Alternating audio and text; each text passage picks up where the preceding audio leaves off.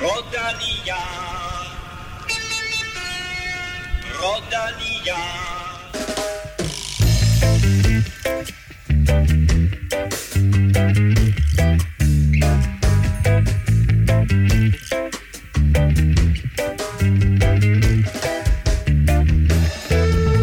Vuelta a España er nu 2023 er fem dage gammel, men vi har allerede oplevet mere kaos end på første udsalgsdag i magasin. Til gengæld har vi fået den første danske sejr allerede, og dermed velkommen til mine to faste vindertyper. Kim Plesner og Stefan Djurhus. Selv tak. Kim, øh, altså, vi plejer at sige det. Ikke en Europa podcast uden en dansk sejr. Nej. Og det er jo ligesom om, at efter vi begyndte at sige det, så kom det er jo en, det er jo en virkelig god øh, effekt, vi har fået der. Jeg synes, vi siger det hver gang, faktisk. Ja. Det er, Det er vores skyld. Det er uden undtagelse. Selvforstærkende. Selvforstærkende, det var det, det var jo lidt efter. Jamen, øh, der var jo både og, øh, hvad hedder det, Andreas Kron kom øh, tidligere i mål med den der etappesejr, som Stefan havde lovet, at han Både- ville... Øh, Både og. som, det er ikke noget, man bruger, når det er godt, når der er noget både godt og noget skidt, eller hvad? nej, nej, nej, nej. Både og. Det, Nej, det er skidt og kanel. Nå, Det okay. det, du tænker på. Så, øh, nej, men du havde jo forudsagt, at Kron ville vinde en etape i, øh, i Vueltaen. Ja, det havde han også selv, synes jeg, ja. øh, da vi snakkede med ham sidst. Men, at han øh, skulle det få den så, så tidligt, det havde man måske ikke regnet med på, på anden etape der. Mm. Og så Cecilie, der, øh, der tog øh, to etapper i øh, Scandinavian Tour. Og, øh, og var sådan lidt tæt på måske at snuppe den samlede sejr for, for det andet kan år. man sige to sekunder, ja. for at sige det. Vi kommer tilbage til det, men øh, vi kommer også tilbage til, Stefan, at tale naturligvis om Vueltaen, og det her battle, der er mellem Remco Evenepoel og Jonas Vingegaard, som jo, vi må sige, er startet bedst ud for Remco. Ja, det må man sige, eller, eller han har i hvert fald vist, at øh, han er skarp, og øh, nu var det jo ikke, kan man sige, et festfyrværkeri på den første bjergetappe, men, øh, men han viser trods alt, at han er rigtig velkørende og sulten, øh, så, øh, så det bliver spændende.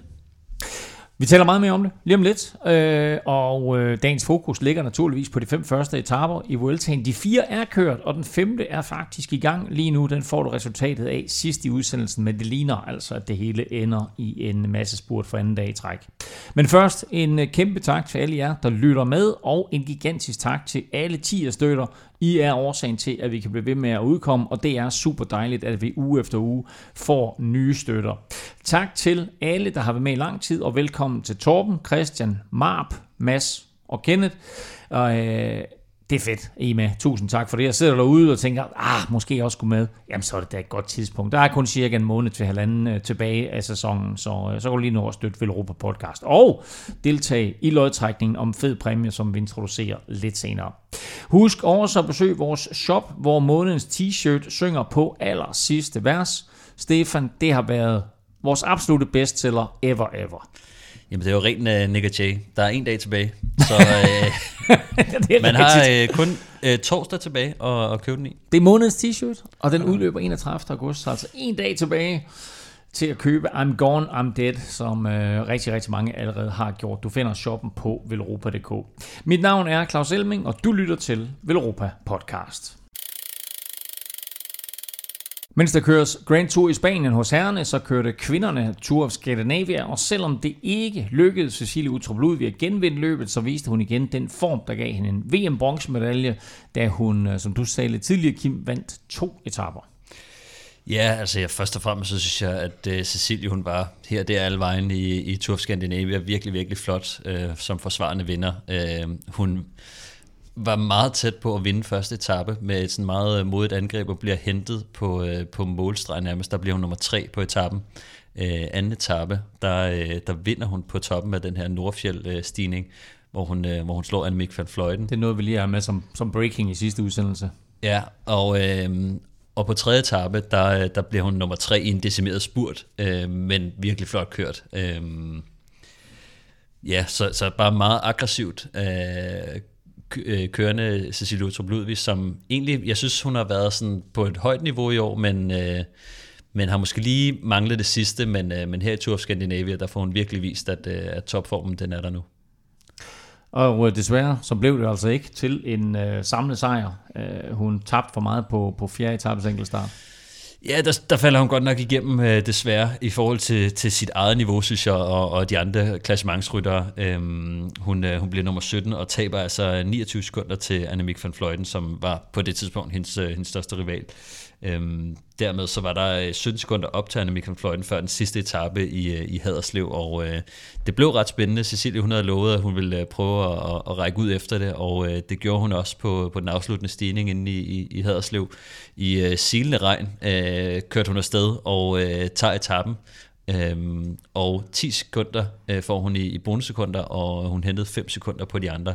Og det betyder altså, at hun kun var 2 sekunder efter øh, Annemiek van Vleuten om den samlede sejr. Så øh, to etappesejre, men, men egentlig er det kun den fjerde etape, øh, enkeltstarten, som, øh, som hun falder igennem på. Ellers så er hun der på, på alle de andre etapper. Så jeg synes, hun havde fortjent den samlede sejr, må man sige, men, øh, men bare alt i alt virkelig flot kørt. Super spændende afgørelse, altså desværre en, en samlet anden plads til Cecilie Utrup Ludvig, men øh, to etappesejre i øh, årets udgave af Tour of Scandinavia. Mens hun altså havde succes på, øh, på de danske landeveje, så blev det ikke til, og, og de norske for den sags skyld, så blev det ikke til øh, den store succes, øh, Kim, for herrene i hverken Tyskland eller Belgien i sidste uge? Nej, det havde vi ellers lidt lovet jo med, med nok specielt på forhånd øh, Askren i, i Holland-Belgien, og så øh, Mads P. i, i, i Tyskland, hvor han jo vandt i Hamburg.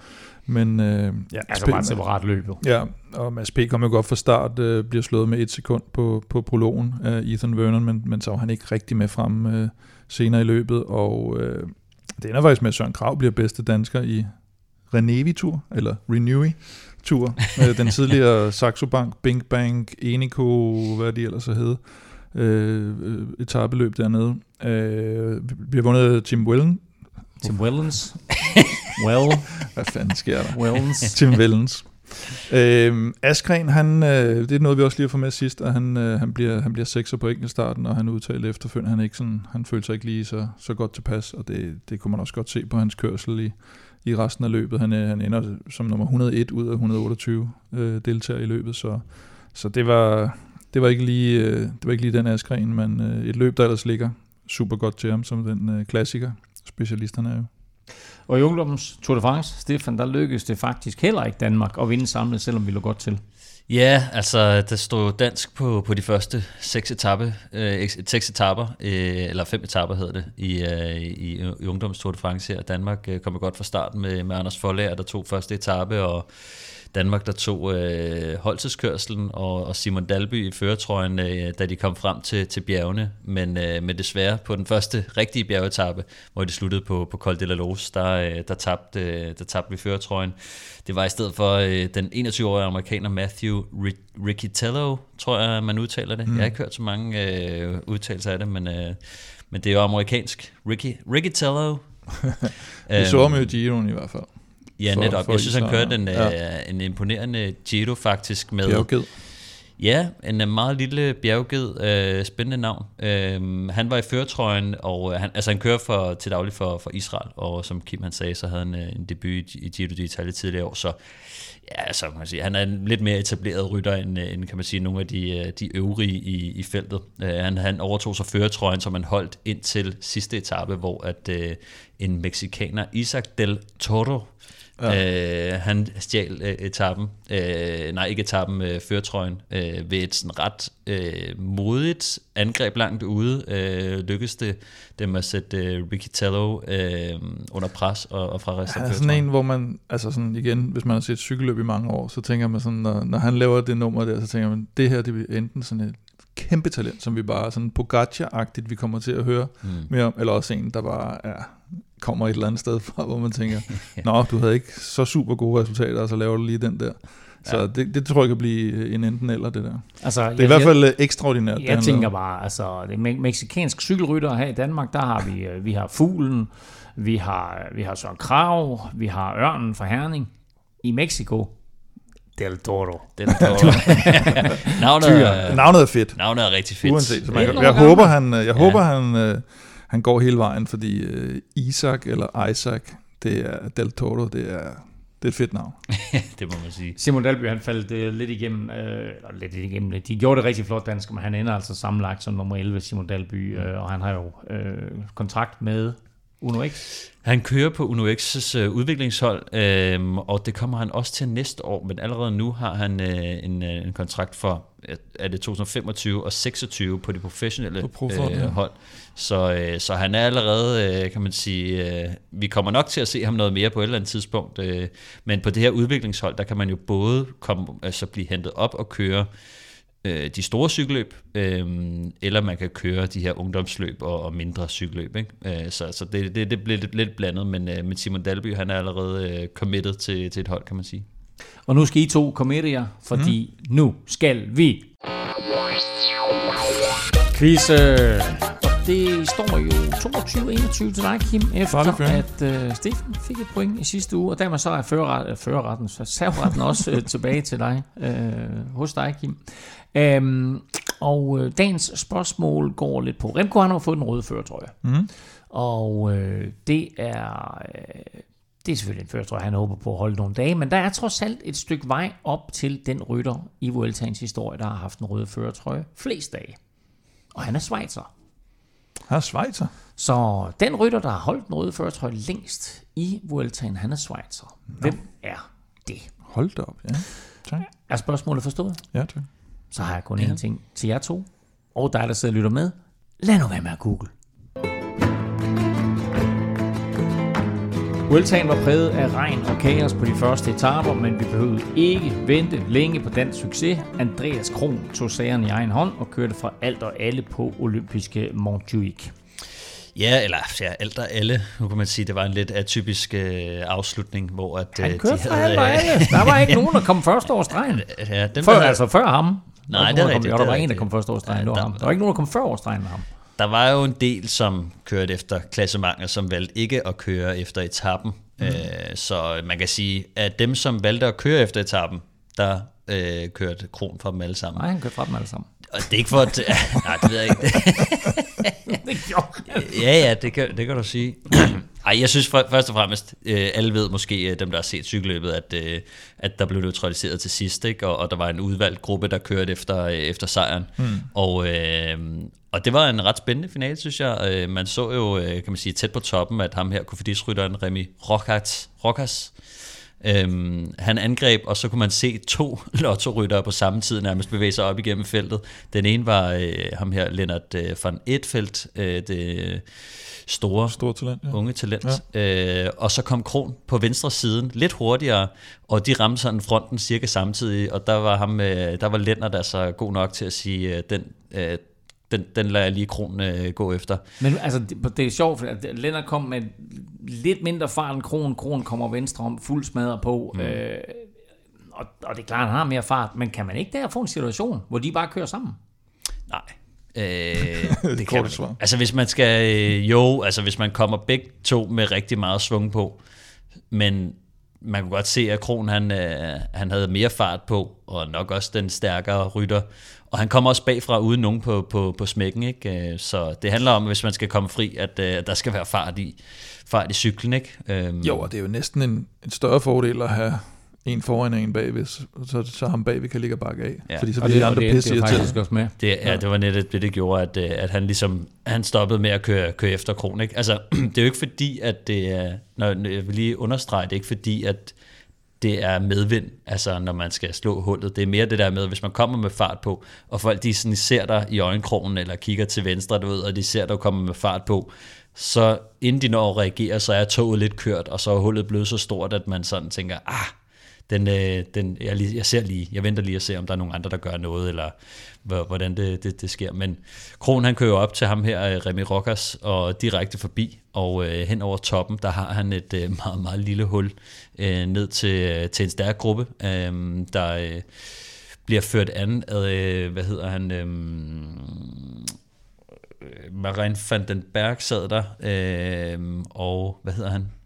var det Lenny Martinez? Nej, Roman Gregoire, der sad, øh, og de er sådan, de kan spyt op til, til Andreas Kron, men, men får ikke lukket det, og øh, det gør jo bare, at øh, Kron han fortsætter på den og åbner hullet igen og, og kører hjem og tager en, en rigtig, rigtig flot øh, solosejr. Øh, der er sgu ikke meget til, før de har fået sat en krog i ham, men, øh, men virkelig stærkt og erfaren kørt af, af Andreas Men, men hvad sker der der? Fordi altså, er det det der med, at hans holdkammerat, de sidder og bakker af, øh, og, at, og at alle selvfølgelig er presset der hen over toppen, og, og Kron måske lige, fordi han kommer to sekunder, tre sekunder over toppen, ja. lige når, og jeg vil ikke sige, at han når at puste ud, fordi altså, Nej. jeg tænkte også, da han kom over toppen, Nej, det... er, han ikke, er han ikke længere foran end det, ja. men han, han udbygger jo forspringet derfra, og så... Mm øh, indtil ja, til aller, aller sidst, hvor, ja. hvor, hvor de så kommer ind hvad er det, 6-7 sekunder efter ham, da, da, han, da han kører først over målstregen. Det, altså, det er jo netop det modsatte af at puste ud, øh, fordi Kron han fortsætter hen over toppen, og ham her, øh, Roman Gregoire, der sidder og fører øh, hen over toppen, han er jo så træt, at han vil gerne puste ud.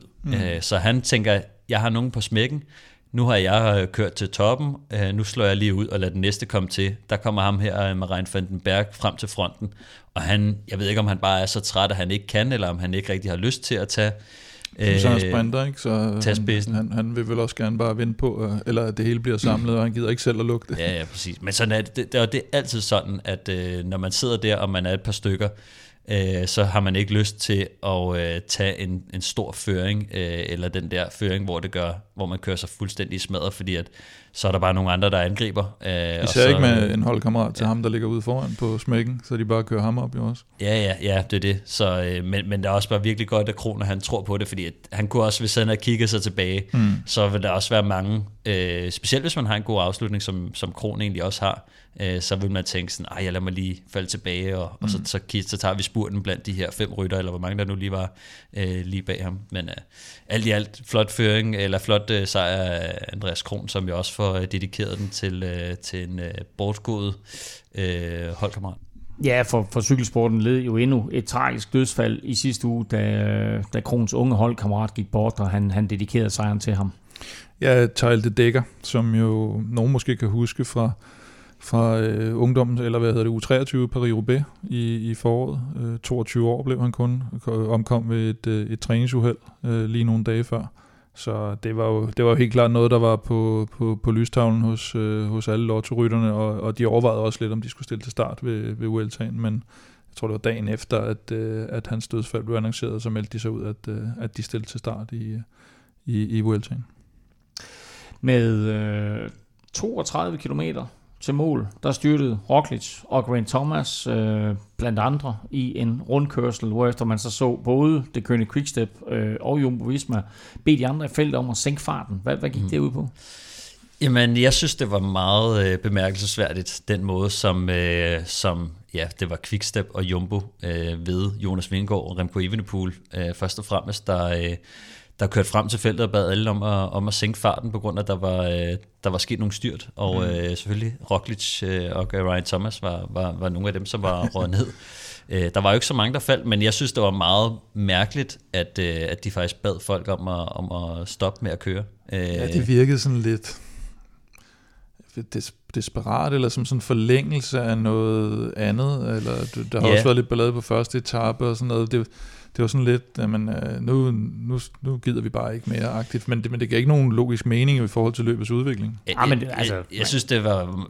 Jeg vil, hvad vil du sige? Nå, men jeg vil bare sige, altså, det, det, altså folk styrer højre og venstre, og det er ja. pisfarligt, og hvis, hvis, hvis du kører med 40 km i timen, så er der en noget større risiko, eller noget større chance for, at du ikke styrer dig sammenlignet med, hvis du kører med 60 i timen. Og er, er, var det ikke det, det gik ud på? At jo, men, jo, men så skal du jo så skal du så også sørge for, at dem, der ligger ude foran, også bliver stoppet. Altså, så skal det være hele løbet, der ligesom stopper. Man kan jo ikke kun stoppe en del af løbet.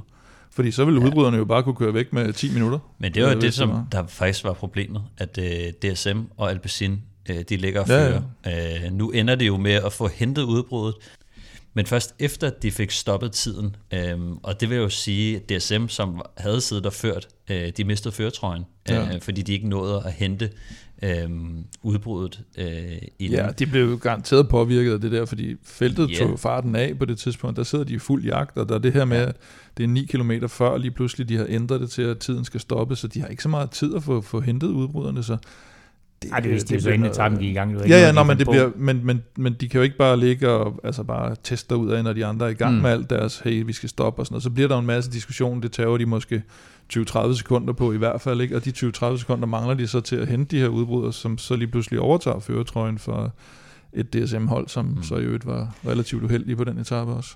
ja, altså de, de, de ender jo med at, kan man sige, Roma Bardet og, og Max Pool, øh, de er 13 sekunder efter, ikke? Øhm, mm. Og øh, altså, sådan en styr, så, man skal vente på, øh, det, det, kan sagt, eller det har helt sikkert kostet de her 13 sekunder. Så det, som jeg synes, der er mærkeligt, øh, først og fremmest, det er, at, at, øh, at Jonas Vingegaard øh, Jumbo Visma og Quickstep, de går frem og beder folk om at stoppe, fordi at der er et par rytter, der er styrtet. Mm. Jeg, jeg er med på, at øh, det, det, der hvor det kommer fra, det ved jeg også godt. Jeg tror det er fordi, efter holdtidskørsel på første etape, så har de været sådan der, prøv at høre, de, altså, de kaster os ud i noget fuldstændig vanvittigt. Vi bliver mm. nødt til selv at tage vare på vores egen sikkerhed. Øhm, og derfor er det også, at de, de kommer frem til øh, på, øh, på anden etape, at øh, der skal ske noget med den finale, for den er for farlig. Men undervejs i løbet, at der er nogen, der styrter en rundkørsel, altså der har jeg det sådan lidt, det er jo lige, altså, det, det kan du ikke stoppe cykelløbet for. det, synes jeg, er, det synes jeg er helt, helt forkert, altså meget, meget mærkeligt. Øhm, men der er noget med, at, øh, hvad hedder det, at Remco, Quickstep, Jumbo og, og Jonas Vingegaard, øh, de er gået ind og taget lidt styring på det her cykelløb, mm. øh, fordi de ikke stoler på, at, øh, at arrangørerne eller UCI, de, de stepper ind, øh, når, når det er for farligt. Øh. Men altså, da Jonas han sidder deroppe, og, og, og, og vinker med armen og prøver på ligesom at, at sige, hey, øh, jeg er dobbelt Tour de France vinder, øh, nu skal I lytte til mig, og vi skal sætte farten ned. Der er der nogle øh, indhjælpsryttere, som tydeligvis ikke reagerer på det, og der er også andre ryttere, som siger, mm, nej, det tænker Ja, der var en uh, Movistar-rytter, og en... Uh, og, og, ja, altså, også. der tænker jeg bare, altså, kommer Jonas til at miste lidt autoritet på det her? Nej, jeg tror, den situation var, fordi jeg synes, nu kan jeg ikke engang huske, hvad det var for et løb, vi også så ham øh, gøre lidt af det samme i, hvor, hvor, hvor det gav meget god mening, men problemet er, at det giver simpelthen ikke mening her. Altså det giver slet ikke mening i forhold til, de har, som du selv siger, de vidste inden i etappen, den her del er ikke neutraliseret, den her del er neutraliseret, der ligger et udbud foran, det har indflydelse på øh, føretrøjen, det vil sige, du, du kan ikke stoppe noget af et løb. Det, det, det bør de også vide der. Så, så, så skal de jo sige, vi vil slet ikke, altså dem ude foran skal kaldes tilbage, vi stopper, vi vil ikke køre videre, eller sådan noget.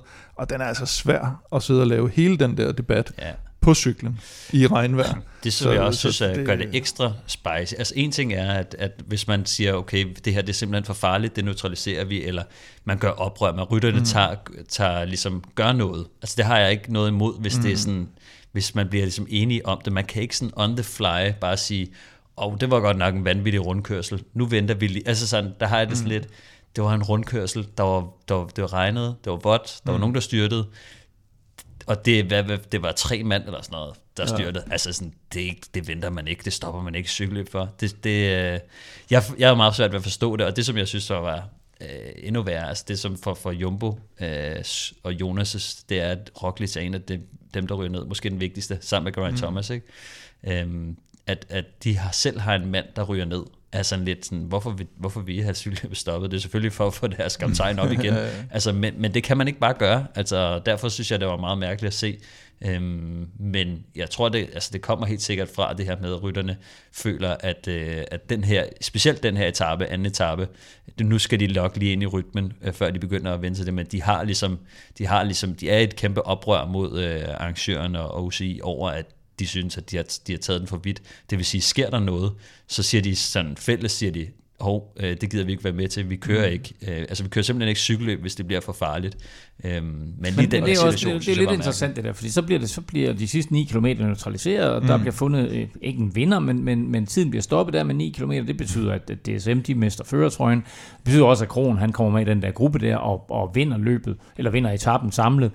Men altså, hvis man tænker på rytternes sikkerhed, hvorfor beholder man så som arrangør bonussekunder både på toppen af Montjuic og på målstregen? altså, det, hele det der, altså hele, både første og, etape, og anden etape gik jo bare, altså alt hvad der kunne gå galt, gik næsten galt, ikke? fordi det er jo rigtigt, at det, det, det giver ikke nogen mening, og det var også det første, jeg tænkte over, da, da de så sagde det der med 9 km, så sagde men der er jo så stadigvæk 18 bonussekunder at køre, du kan sgu da ikke sige, fordi så er der jo bare en klassementsrytter, der kan køre efter det, hvis han vil for eksempel i føretrøjen, eller hvis nu Remco vil tage 18 sekunder på Jonas, så kunne han teknisk set have kørt sammen med Kron efter de der bonussekunder.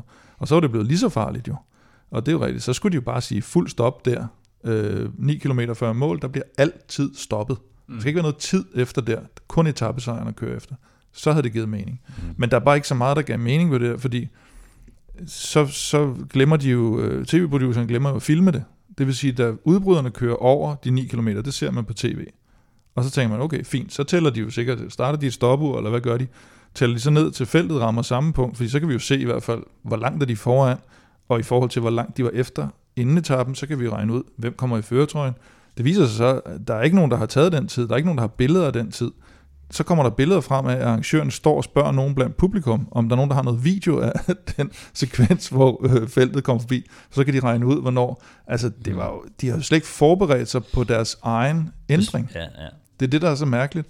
Og problemet tror jeg også er lidt det her med, at når du så, du har både haft den her kaotiske første etape, så giver du rytterne, du rækker dem lige en lillefinger ved at sige, først var det sådan noget med, at det skulle være på toppen af stigningen. Ja. Så er det 9 km ude, og da de så kommer ud i det der regnvejr, hvor det, så tænker de, nu har vi fået den der ændring, nu har vi fået den der ændring. Hvis vi siger nu, nu gider vi slet ikke køre, så lytter de sgu nok også til os.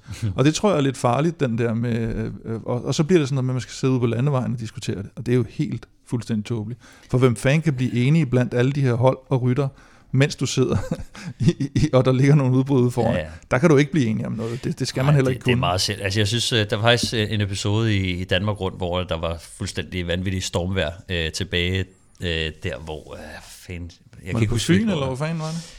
Ja, der var et eller andet, hvor at, øh, der fandt de nemlig ud af det på vejen. Øh, mm. Men det var sådan noget med, øh, det var det år, hvor at øh, Kasper Pedersen, han, øh, han var i føretrøjen, og øh, hans hold, Giant Castelli, sad og førte, og der var Mads Pedersen, og der var nogle forskellige mm. indover, det var, men det var meget rodet. Altså, øh, ja.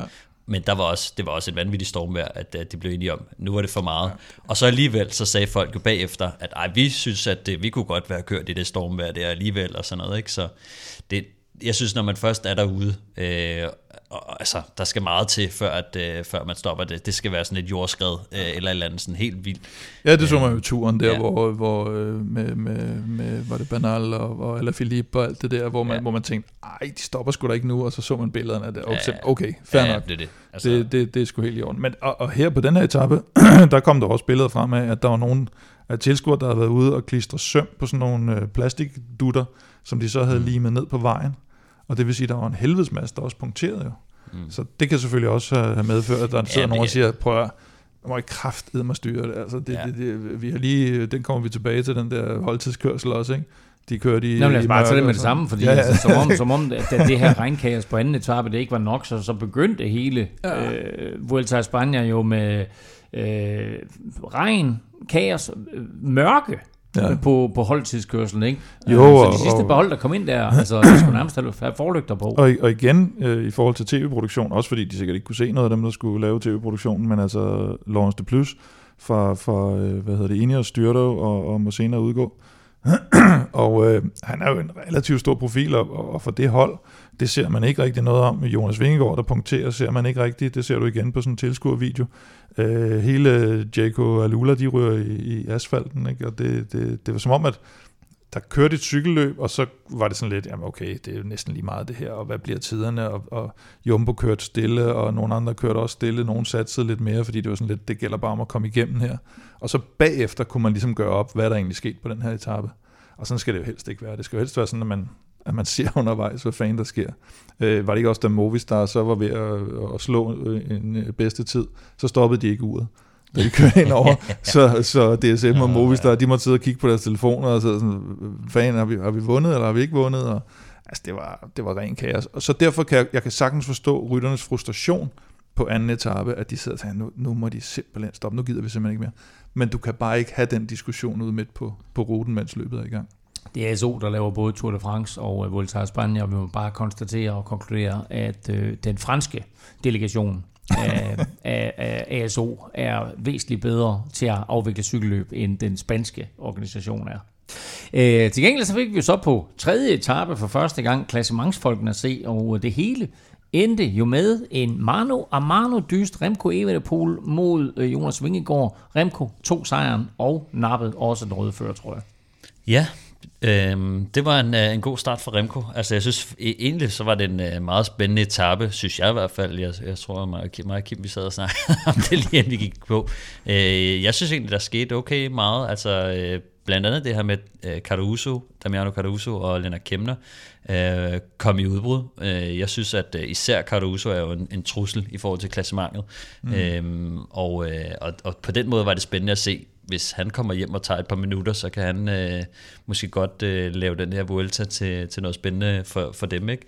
Øhm, og øh, så kom øh, Roman Bardes angreb på, på den anden sidste stigning, den her øh, Col de Ordino, øh, som jeg synes også gjorde det spændende. Vilko Kelterman, der går efter ham, og der var, sådan, der var noget spil i det, synes jeg, øh, når de kommer frem til, til sidst, øh, for de jo hentede udbruddet, Bardet hentet, øh, der var det, kan man sige, den her øh, lidt store favoritgruppe, der skulle ind og køre om det til sidst. Øh, der var lige øh, Juan Ayusos øh, angreb, øh, som, hvor det også lige blev lidt spændende, men, men det var ikke helt hårdt nok til, at man kunne gøre den store forskel. Øh, men altså, godt kørt af, af Remco, øh, men, men ikke sådan en dag, hvor vi for alvor ser favoritterne blive presset. Der var et par af dem, der blev presset. Altså Landa tabte cirka halvandet minut. Øh, Grant Thomas, øh, den eneste af de sådan reelle favoritter, der tabte tid 47 sekunder og røg han ned med. Og så bragte du lige den der situation på banen, hvor Ayuso han angriber. Mm. Der kører Vingegaard jo faktisk med og så tænker jeg, det her det er lidt spændende at se, hvordan Remco han reagerer på det. Mm. Og så mm. ender det med, at det er Roglic, der, der lukker hullet. Altså, hvad skete der lige for ja. det? Ja, eller Sepp Kuss, der faktisk sad øh, lige foran, øh, foran uh, øh, Roglic, ikke? Øhm, og de havde jo så Remco Evenepoel på jul. Altså, jeg, jeg så godt situationen. Jeg tænkte egentlig, at Juan Ayusos angreb, øh, altså, han får ikke, der kommer ikke rigtig et stort hul eller et trussel. Jeg tror også, at det nok gik heller ikke sådan så stærkt, at øh, man tænkte, nu har de altså, nu får de hullet. Jeg tror, øh, det, det var jo så, det kunne godt se ud som om, at nu lukker de Jonas Vingegaard, øh, og, øh, og, og bruger nogle kræfter på at hive øh, Remco med, men jeg tror, hvis de ikke har kørt med, så var Remco nok bare suset udenom øh, og kørt op til dem øh, af sig selv. Fordi at på det tidspunkt af stigning, der var det ikke hårdt nok til at, sådan at, at de der små huller, det gør en forskel. Men altså igen, er det ikke bedre at tvinge ham til trods alt lige at bruge de kræfter, end at, end at slæbe ham med op? Ja, det, det er minimalt. Altså, det er Nå, jamen, altså, nu taler vi om Kron, ikke? Altså, han har en holdkammerat, der bakker af. Det ender med at give ja. ham det forspring der, ikke? Altså, hvis Ayuso og Vingård, de lige pludselig er 10 jo. sekunder foran. Jo, jo. Ikke? Altså. Jo, det, altså nogle gange så er det jo sådan lidt, øh, man skal heller ikke tage fejl af, at, at det her, det er, hvad de laver. Altså det er på en eller anden måde deres arbejdsplads, og de der små juleleje der, øh, det, det, det er lidt tidligt at starte på sådan noget, hvor at man siger, øh, der, er, der er to rytter, der får øh, der får to meters hul. Ah, det gider jeg ikke lukke. Altså sådan, ah, det var lidt mere end to meter. Ah, det var, altså, jo, jeg er enig om, at det måske var det fem meter, men, men det der med, at man siger, nu laver jeg et hul, øh, det, det er sådan, det er lidt for petty øh, til, at man gider at gøre noget ud af det. Sådan så jeg det i hvert fald lidt, at, at det, det gik ikke stærkt nok til, at de der 5 meter betyder noget. Øh, så på det tidspunkt er det sådan, okay, vi lukker Ayuso, fordi han skal ikke slippe afsted. Øh, og jeg tror heller ikke sådan, øh, altså Udover den der episode, hvor Sepp Kuss, han, øh, han faktisk også øh, rykker afsted og får et, øh, et mm. hul og, og kører lidt afsted. Jeg tror, for dem var det mere det der med sådan, man kan godt prøve at, at, at, at lave nogle små angreb og sådan noget, men, men det, er ikke, det var ikke dagen, hvor, hvor at, øh, de her 5 meter kommer til at, at betyde særlig meget. Vi har talt om kaos på første og anden etape det ender jo faktisk også med, at der er lidt kaos på den her etape, fordi da Remco han krydser stregen, ja. så, øh, så brager han ind i en gruppe øh, journalister og sonjørs, øh, der står for enden der. Øh, hvad skete der lige der? Øh, han kom hurtigt hen over stregen, tror jeg. Uh, lidt hurtigere end uh, hvad, hvad, hvad de havde regnet med, tror jeg, i, uh, i, i uh, målområdet. Ja, så, øhm. og, og det, han kører ind i en kvinde, der står der, som, uh, som også blev lidt forslået, jo, og som han også uh, sagde bagefter, håber hun er okay, og sådan noget, og det, det, det så det trods alt ud til, hun var relativt uh, chokeret. Men det er jo sådan en stor gruppe af mennesker, han kører ind i. Det er jo ikke sådan en person, Men har I set, der står... Har I set, det er jo sådan, jeg så... Har I set, ja, ja, det er har I set helikopterbilledet? Fordi der er meget langt fra målstregen og hen til den der Ja, ja, præcis. Og det, er, og det er også kun ham, der kører ind i dem, ja. øh, kan man sige. Så så Men der mangler sådan sige, lidt... Uh, sådan, det er også kun ham, der kører hen over målstregen med armene over vejret. Altså, altså over vejret? Det, over hovedet, over hovedet. Armene i vejret. Ja. øhm, det... Altså hvis man kører, han sprinter til stregen, fejrer det efter stregen, og så kommer han jo, fordi at det også går nedad, så kommer han jo med relativt meget fart. Jeg, jeg er med på, for det meste så sker det ikke, og for det meste så, så passer den afstand nok meget fint, men, øh, men i nogle tilfælde, ja. når du kommer flyvende hen over toppen øh, i, en, i en god spurt, fordi det er jo ikke, det er jo ikke den stejleste eller vildeste afslutning på en ja. etape, så han kommer rimelig hurtigt henover. Jeg vil også sige, jeg synes, det er noget federe, at man lige får lov at fejre det på, på toppen, og har ja, lidt ja, bremseafstand, end at øh, man... Det var ligesom om, de, de stod måske mere som de der, hvor du kommer over, så bliver, ja. du, så bliver du grebet efter stregen, fordi du ikke kan holde... Ja, det vil sige, øh, Men i... der er nogen, der vil gerne have den kørt ind under det der med, at han ikke er så teknisk god, og han ikke ja, er så... Ja. Øh, øh, altså, tidligere fodboldspiller, nu cykelrytteragtig, ikke? men jeg synes, det, det virkede som sådan en freak accident, ikke? Ja, det, altså, ja, der var nok fint, og jeg tror, noget som jeg kommer i tanke om faktisk, det var i Grand Prix Herning, øh, det danske løb, der var det altid sådan... De, direkte sammenligning. det er, der vil sige, det, det, det, var det er lidt sjovt, fordi at, øh, der er et sving lige efter målstregen også, ikke? Og, og nogle gange, hvis der kommer nogen ud, sådan der, så, de, der var rigtig ofte, at når man skal spurte til stregen, mm. altså sådan, så den fart, du kommer over stregen med, er sådan lidt højere, end hvad du kan nå at dreje til venstre. Mm-hmm. Så nogle gange der er, der er folk, der, der styrer eller kører direkte ind i, i banden, fordi ja. at der simpelthen ikke er, altså, der er ikke nok vej til at bremse på, eller når man kommer for hurtigt ind, i, ind til svinget. Det, det er i hvert fald sket en del gange. Det hele endte altså med, at, øh, at Remco han vandt på stregen, og også tog de bonussekunder, der, der lå der som nummer et. Jonas fik selvfølgelig også bonussekunder som nummer to. Du får den samlede stilling øh, lidt senere i udsendelsen, når vi har resultatet af dagens øh, femte etape. Men vi øh, skal lige øh, et smut et, et enkelt dag tilbage, fordi i går var der nemlig det, man trods alt kan kalde en sprinter-etape. Der er ikke så mange muligheder af den slags i årets øh, Vuelta, men øh, tirsdag der fik vi altså årets første massespurt, og vinder blev Caden Groves, der var stor favorit, og viste, synes jeg, både kæmpe overskud og kæmpe overblik øh, i, i spurten. Ja, og øh, det så næst, altså det så, på et tidspunkt så det ud, som om han lidt havde forregnet sig, eller hvad skal man sige, Molano, han kommer virkelig øh, godt til sidst der, og han får først hentet ham nærmest på målstregen. Og, øh, jeg synes, at den måde, han kigger sig over skulderen på, ja. og han er oppe på, han er oppe på hjul af ham, der har han styr på det. Det, det, det så sådan ud i hvert fald, og det, det gjorde det også til sidst, men, men på et tidspunkt der, hvor Molano rykker, så tænker man, okay, der tager han alligevel fusen ja, på ja. ham, ikke? og så er det, han begynder at sidde sådan og kigge sig lidt tilbage, og det kan også godt være, nogle gange, når man kigger sig tilbage, kan det jo være at sige, okay, hvis jeg kigger mig tilbage, så er det fordi, jeg orienterer mig mod det, og ikke at hente ham op mm. foran. Men uh, det kunne godt være, at han bare lige skulle uh, tjekke, om der kom nogle uh, udfordrere der, han lige skulle holde øje med, eller om han kunne koncentrere sig fuldt ud om Molano, og så, og så vinder han, og han var favorit, og, og også, øh, og også udmærket, når det, når det går lidt opad, og, øh, og det, ja, heller ikke uheldig med, at øh, både Kukar og, og Marijn Vandenberg, de, de styrte ud undervejs, kan man sige. Altså, det var måske øh, to af hans største konkurrenter i den spur, ikke? Altså, det, ja, forholdsvis kedelig etape, tremandsudbud ja. kom afsted, men det var sådan udelukkende tv-tid, der var på spil der. Til gengæld, så kommer det her styrt, øh, forholdsvis stor styrt, 4 km før mål, hvor blandt andet Brian Kukar ryger ud af spillet. Ja, det var den, det var den første der også, og hvad hedder han, uh, Buitrago uh, ryger også ned, og Kobe Gusens, som også er udgået efterfølgende af, af Vueltaen. Uh, og Wilco Kelterman uh, ryger også. Mm. Nu snakkede vi meget om uh, Roglic ja, ja. og Geraint Thomas, men af, af typer, der ofte ryger i asfalten, der var, der var han også ned. Uh, og det, det er selvfølgelig uheldigt, og det, det ser man jo desværre ret ofte på, på mange af de første eta- sprinteretapper i, i Grand Tours at det bliver meget hektisk og dramatisk, og, og til sidst er alle folk er friske, og alle skal op og have den der etappesejr, og så, så kommer det her, jeg tror næsten det er de sidste sving, hvor mm. øh, Vandenberg, han lige, han får taget, han får lidt for meget fart på, og hiver en, jeg tror det er en Alpe, sin hjælperytter, han får hævet ja, med sig ind i, i banden, ikke?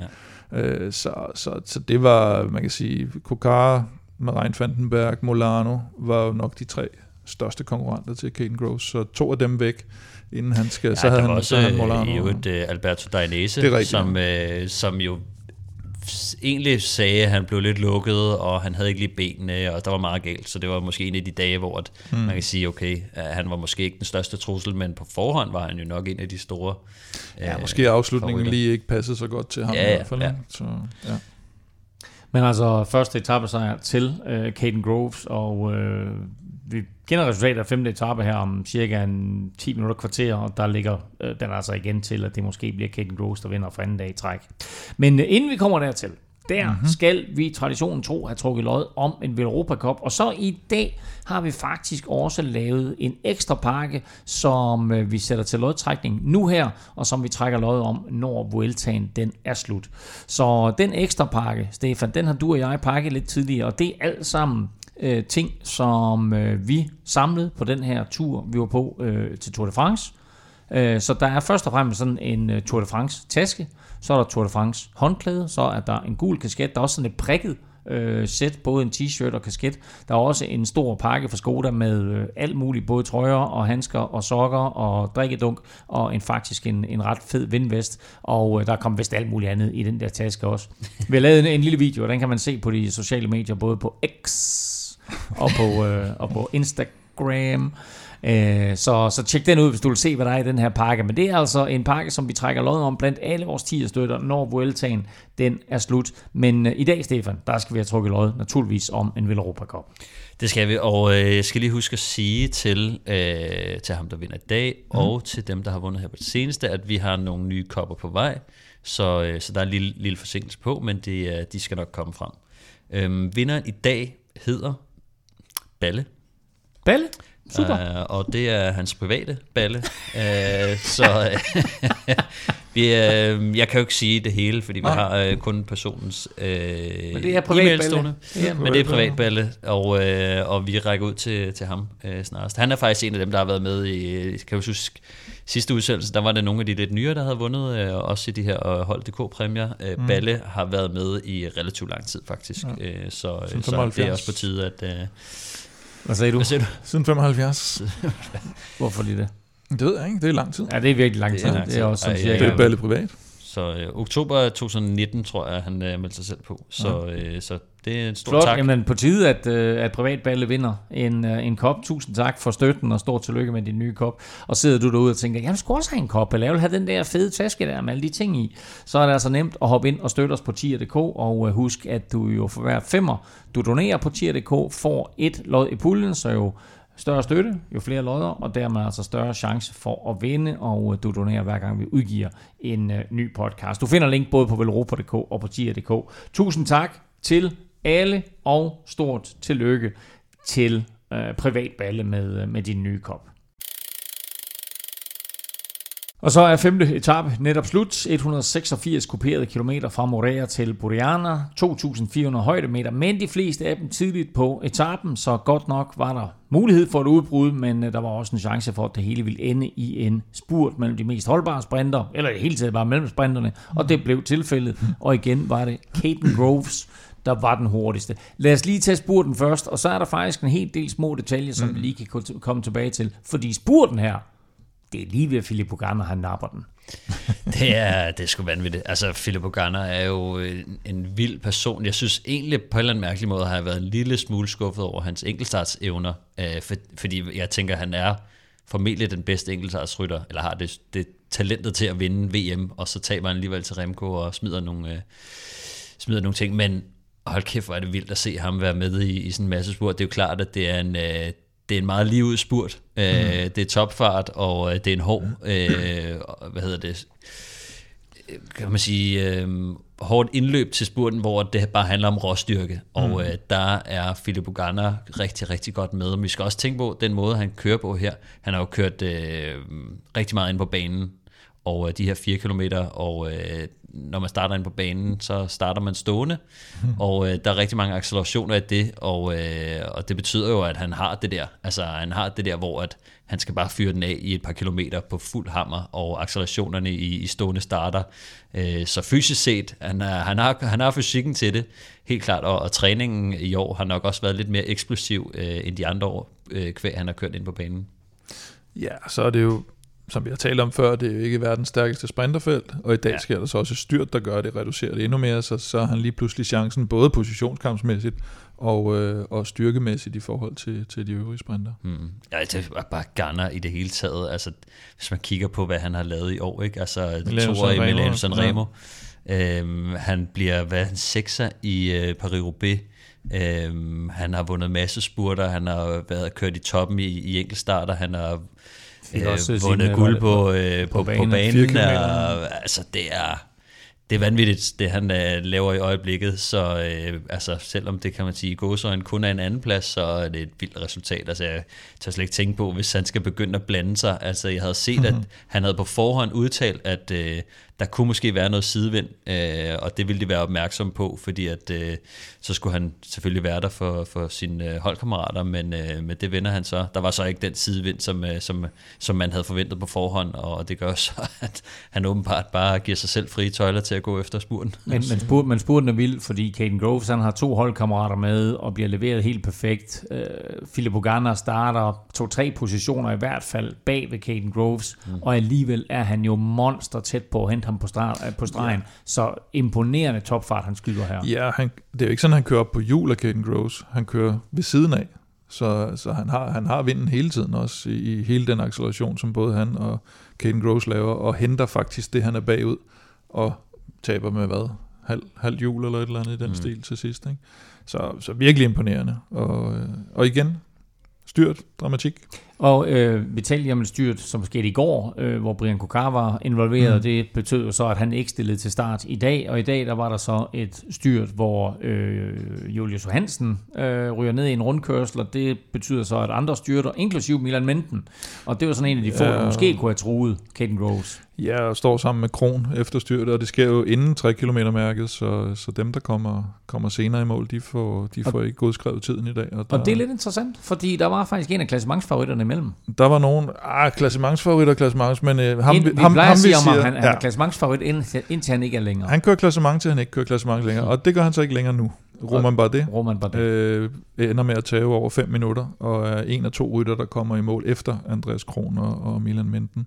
Øh, Julius Johansen kommer ind, jeg tror det er 2.47, også i samme gruppe som Kasper P. faktisk, tror jeg. Så, mm. øh, og, øh, og Kasper P. var jo i vælten ude på, ude på ruten til Ja, fordi lad os lige tage det, fordi altså nok så vinder Caden Grove sin anden etape sejr, men øh, der skete noget ude på ruten. Det var, det, var, en, det var en ret kedelig etape, der ryger mm. en mand i udbrud, og så får han lov til at ligge derude og stege lidt, øh, indtil han bliver hentet. Men der sker noget undervejs, Stefan, og det er, at øh, Remco Evenepoel kunne hjælpe med stjæler 6 bonussekunder på, øh, på Vingegård. Det var lidt interessant. Altså, der er jo den her bonusspurt med 11 km igen, altså en, en, en mål, og det er relativt tæt på, og øh, vi hører jo så fra, fra Kasper Pedersen, at øh, han har tænkt sig at øh, gå op og øh, tage nogle af de her øh, bonussekunder, øh, for at der ikke er andre, der gør det. Men, øh, men uden at det sådan forud var planlagt, der, øh, der kører Remco så med øh, Kasper, og øh, overhaler ham og går efter de her 6 sekunder selv. Øhm, og ender faktisk med at tage den foran Caden Groves, som, øh, som jo selvfølgelig også han kører med for, øh, for, for nogle andre grunde. Han vil gerne have pointene. Øh, og så bliver Kasper jo så, han tænker jo så, fint nok, hvis, hvis Remco tager den, så må jeg øh, prøve at støvsuge øh, de sekundære. Så en, en meget flot lille aktion, der giver øh, Remco 6 sekunder på, på de andre konkurrenter. Og stillingen lige nu blandt... Og i øvrigt, ja. synes jeg er meget sjovt, det var jo noget af det, som han blev kritiseret rigtig meget øh, omkring i sin første Giro d'Italia, hvor han brugte for mange kræfter, så gik han kold. Øh, ja. Nu er det noget andet, nu har han vundet en Vuelta og vist, at han godt kan stå distancen, men, øh, men det var jo fra hans debut, at vi kritiserede ham, fordi han gik ned på det der. Øh, så lidt interessant at se, øh, men dog en, en, ikke lige så mange kræfter, han bruger på det her, men hvis han skal til at køre var, efter var det, de der var det ikke en banal, øh, som han lå og battle med, og de blev, de blev ved med at ligge og spurgte om bonussekunder, ja. og så ender det jo så med, at, at Remco han styrter ud. Øh, men, øh, ja. men her, der gør han det altså igen, og napper 6 bonussekunder. Og lad os bare lige tage et kig på, på, på stillingen blandt, blandt blandt klassementsfavoritterne, fordi den er lidt interessant. Altså Remco fører, han har så 11 sekunder ned til Henrik Mars, han har 17 sekunder ned til øh, Lenny Martinez, og så har han 37 sekunder til Jonas Vingegaard, så følger Alexander Blasov, Roglic er 43 sekunder op, Juan Ayuso 44 sekunder, samme som uh, Joao Almeida i øvrigt, uh, Jay Vine 57, og så Grant Thomas 1.17 allerede efter. Men altså lige nu, status efter fem etaper. Remco har 37 sekunder til Vingegaard. Er det sådan lidt bekymrende set med danske øjne?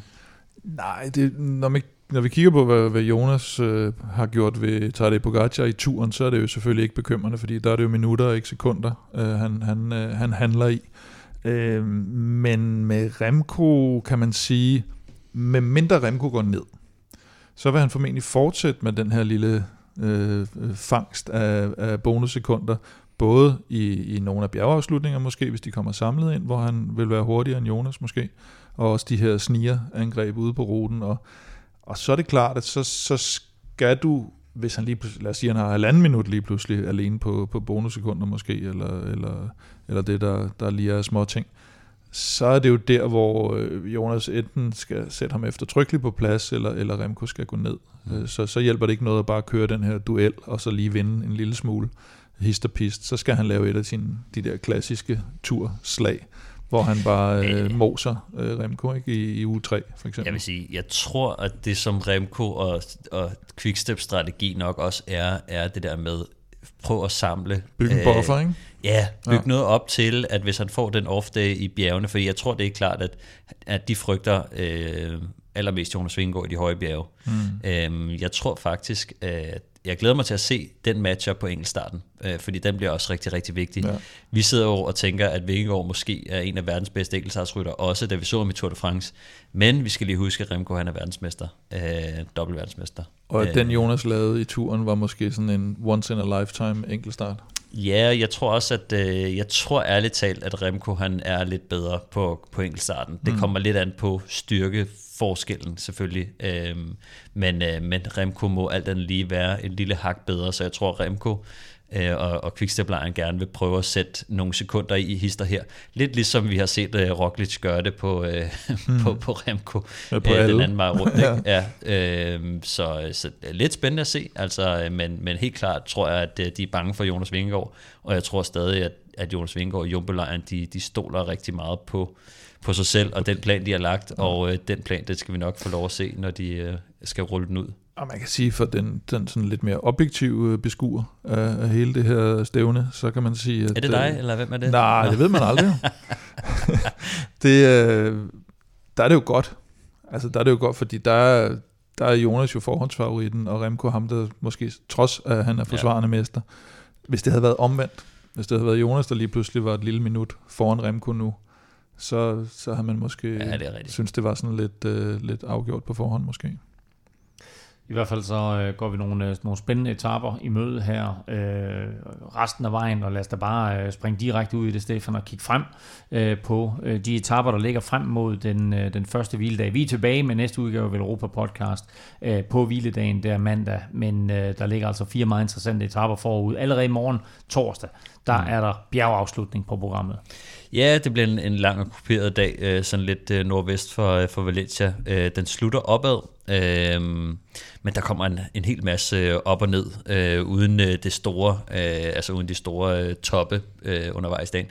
Men op og ned, det bliver, det kører omkring 4.000 højdemeter, som er rigtig, rigtig, rigtig meget. Men det er så kun øh, den sidste 5 km, som for alvor så fat, og hvor jeg tror, vi kommer til at se øh, favoritterne øh, kæmpe om det. Så, øh, så vi kommer til at se en lidt spøjsdag, tror jeg, med, med en, en dag, der bliver måske svær at kontrollere, fordi at... Øh, ja, jeg, jeg ser det meget som en, øh, som en, som en udbrudsetappe, men de sidste 5 km, de er, de er stejle, og, og det, bliver, det bliver en spændende finale, og endnu en gang, hvor, hvor vi kommer til at se, øh, tror jeg, favoritterne tørne ud til sidst. Hvor er det, hvor er det de slutter hen? Hvad er det, hedder oppe på toppen der? Observatorio Astrofísico de Javalambra. du har øvet dig i det spændende. Nej, det har jeg med ikke. Det var virkelig Nej, dårligt. det igen. Det er et utroligt langt Observatorio. ord. Det er det observatorium. Ja, jeg så godt. Jeg. Øh, Astrofysisk observatorium. Ja. Gætter jeg på. Det er et gæt herfra. Ja. Det går bag torsdag og ender på et observatorium. Øh, og man kan sige, at når man så er oppe, så skal det også gå ned, og nærmest hele dagen fredag, der går det bare nedad. Så hvad ja. ender det her i, Stefan? Bliver det øh, udbrud, eller bliver det Caden Grove spurt igen? Oh, jeg tror, det bliver en, en, en dødssyg etape, øh, når man kigger på profilen. Uh, man kunne håbe på, uh, på, på noget vind eller et eller andet. De kører 200 km. Det, ja, som til gengæld er den kun 200 km.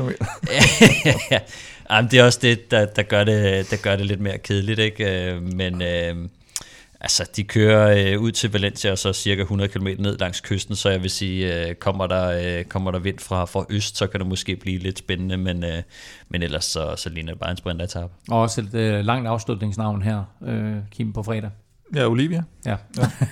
Eller Oliva, tror Oliva. jeg. Ol- Oliva hedder det. Øhm, det er meget kendt øh, område, Nå, der det står her Oliva her, hvor jeg sidder og kigger, men uh, det er nok, det, der står bare Olivia her, så jeg tænkte... Uh... Har du ikke uh, Google Translate på din uh, browser så eller andet? Nej, det, det hedder Oliva. Jeg har også været der nogle gange. Uh, det er meget kendt uh, træningsområde for... Uh, ja, for mange, for mange cykelryttere. Og lørdag er der så igen bjerge på programmet, og sådan en mm. dag hele fem kategoriseret af slagsen. Det bliver en, en rigtig, rigtig sjov etape, øh, den her 8. etape fra, fra Denia til øh, Sorakati. Øhm, Denia er øh, også i, i samme område. Jeg tror, at rigtig mange danske cykelryttere kender det her øh, Kalpeområde. Øh, de her byer er lidt nord for. Og den øh, stigning, som de starter på her, øh, hedder Val Ebo, som også er en meget kendt stigning øh, i, i det her område. Men, øh, men ja, som du siger, øh, fem kategoriserede stigninger. Øh, mange af dem er slemme. Øh, uden at være sådan vanvittige, så er det noget, øh, man helt klart kan mærke.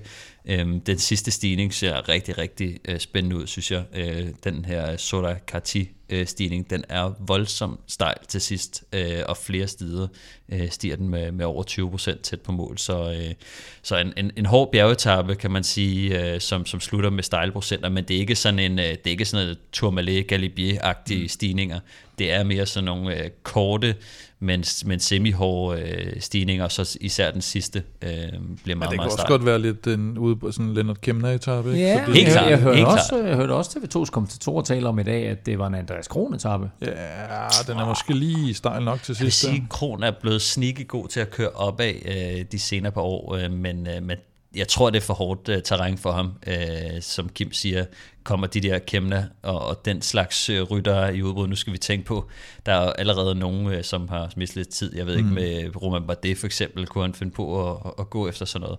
Øh, der er nogen, der måske klatrer en my bedre end, øh, end Kron endnu øh, i, i det her cykelløb, som, øh, som måske... En, ja, en my bedre. Altså, og, og så kan det godt være, at, at øh, vi er lidt i, i tvivl om, om, om lørdag passer til ham, men søndag kunne faktisk godt passe til ham. Det er, det er en etape, som godt nok er kategoriseret som kuperet, mm. men afslutningen er sådan et lille bjerg, og jeg synes især, når man ser på, på profilen, så de der sidste to ramper, mm. de kan altså godt gå hen og blive lidt interessante. Det synes jeg. Øh, Jeg synes også, det, det stinker af en, øh, af en Andreas Kron etape. øh, det sidste stigning, synes jeg ser, ser ret spændende ud. Det er ikke en nem stigning. Kigger man på, på profilen af, af den, eller hvis man bare ser, den er 8 km lang, stiger med, med 5,5 procent i, i snit. Easy peasy. Ja, det lyder rimelig nemt, øh, men det synes bare ikke, det beskriver den særlig godt, fordi mm. at det er sådan en meget irregulær stigning. Øh, der kommer tre eller fire, øh, tre nedkørsler, men, men også et plateau-agtigt undervejs, så, så man kan få tre-fire hvil undervejs. Øh, til gengæld, når det stiger, så, øh, så kommer procenterne også rimelig godt deroppe af. Øh, så, så det bliver en, en, en meget spøjs finale, tror jeg. Øh, Altså, den afslutning der, den er sådan nærmest i to hak, ikke? Og, og mm. der, er, der er procenterne op på over 15 begge gange. Ja, altså på, på nogle sektioner, ikke? Øh, mm. og, øh, og det er det, jeg tror, der gør, at, at det, det kunne passe rigtig godt til, til Andreas Kron. Øh, han er også sådan en type, der øh, hvis han får bare øh, en enkelt lunge, så, øh, så er han frisk igen. Øh, til gengæld så tror jeg også, at klassementsrytterne, øh, det, det, det er svært at sætte dem under pres, øh, når, når det stiger på den her måde, fordi de får hvil øh, ind imellem. Så selv dem, der måske ikke har en, en super god dag, øh, de, øh, de kan lige få, få lidt liv igen. Men er det, er det en udbrudsetappe, hvor Kron kan komme afsted med en gruppe, og så måske være, være bedst i den? Det tror jeg helt sikkert. Og måske endda kan han også være med, hvis, øh, hvis de kommer samlet ind på, på stigningen. Mm. Øhm, Den ligger, den ligger godt til udbryderne, ikke? fordi du har den her kategori 1-stigning, der vel Ja, ja, undervejs. starter... Er den her? Den er vel, det er ikke, der, er- de er ikke super langt hen til den, og, øh, og det vil sige, det vil typisk være sådan et sted, hvor et, et godt udbrud kan køre afsted, og ikke de der fladbaneudbrud i starten. Øh, og, og der er sikkert mange, der vil afsted, så derfor kan den godt vente til, at øh, den her kategori 1-stigning, og der, der vil han også godt kunne sidde med, øh, Kron formentlig, med den form, han er i. Vi ved ikke før på søndag, om øh, vi har endnu en dansk etappesejr i Vueltaen, men nu finder vi ud af, hvem der vinder i quizzen. Spørgsmålet var simpelt. Det gik ud på at nævne en Schweizer. Men ikke bare hvilken som helst Schweizer, men nemlig den Schweizer, som rent faktisk har haft flest føretrøjer i Vuelta a España gennem tiden. Mm-hmm. Så hvilken Schweizer er det? Kim, det står 22-21. Du har sågar serveret mulighed for at bringe dig foran med to. Vil du svare først, eller vil du lade Stefan svare? Nej, det er et spørgsmål om Stefan, han ikke skal have lov at svare som nummer to. du tør ikke? Jo, jeg tør godt at svare først, og jeg, tør, jeg, nu, jeg har ikke tænkt så meget over det, vil jeg sige, men øh, jeg tænker, jeg tænker Tony Rominger. Tony Rominger er et fremragende bud. Stefan? Ja, det er jo nok et meget godt bud. Jeg tænker, en anden, øh, en anden god rytter hed Sylle, Det er ikke engang løgn. Ja, det er også meget godt bud. men øh, jeg er faktisk også lidt... Øh, ja, jeg ved det ikke med sikkerhed, men, øh, men det er mit bud. Så dit bud er hvad? Sylle. Hvad, hvad, hvad hedder han fornavn? Det er nok ikke ham, Axel så. Sylle. Hedder han? Alex. Alex Sylle. Sylle. Nå, er det, Nå ja, ham der, ja, det er rigtigt, ja. Øhm, flest dage i den røde føretrøje, eller i hvert fald i føretrøjen, øh, i Vuelta a España med 48 er Fabian Cancellara. Alex Sylle. Er det rigtigt? Ja! Åh, oh, bum, mand. Så det var fuldstændig korrekt, at det var Alex Sylle, der... Hvad hedder han til fornavn? Hvorfor spørger om det? Skal presse du noget det. sådan lidt. Ja, okay. Alle kan da huske Alex Sylle fra dengang, at han og, og Bjørn Ries, de havde drabelige dyster der i 596. Men øh, han var det fuldstændig rigtigt. Han vandt jo to gange øh, i Vuelta a España. Ja. Øh, Hvor mange gange vandt Al- Rominger? Alex Sylle, det ved jeg ikke, fem eller sådan. Jeg tror slet ikke, han har været til start. Nej, helt sikkert. Nå, hey, der er udlignet. Så øh, 22-22, og øh, se på den lyse side, Kim. Du bevarer serveretten. Ja, det er det Men øh, spændingen Det er altid noget, ikke? Spændingen er intakt i, øh, i quizzen, ligesom den også er det i Vueltaen. Vi håber, at øh, Jonas han måske har hentet lidt på Remco, når vi høres ved igen. Og øh, som sagt, så er det altså allerede på mandag, når der er hviledag i Vueltaen. Indtil da kan du følge Kim og Velropa på øh, Facebook, X og Instagram. På Snablag Velropa. Stefan finder du alle de samme steder på øh, Snablag Stefan Djurhus. Og undertegnet finder du ligeledes alle steder på, øh, ja, så plus øh, Facebook. Nej, det fik jeg vist også sagt. Øh, på Snablag NF Elming. Husk Velomandsholdet, og så husk også månedens t-shirt I'm Gone, I'm Dead på shopvelropa.dk. Som Nick og Jay sagde, der er kun en dag tilbage. Og ved du ikke, hvad du skal lytte til nu, må jeg så anbefale NFL-showet, hvor Thomas Kvartrup og undertegnet tirsdag lavede optakt for de 16 AFC-hold forud for den kommende NFL-sæson, og torsdag kommer med NFC-halvdelen. Tak for nu. Tak fordi du lyttede med. Tak til alle vores støtter på tier.dk. Uden jer, ingen vil Europa podcast. Hasta la vista, baby.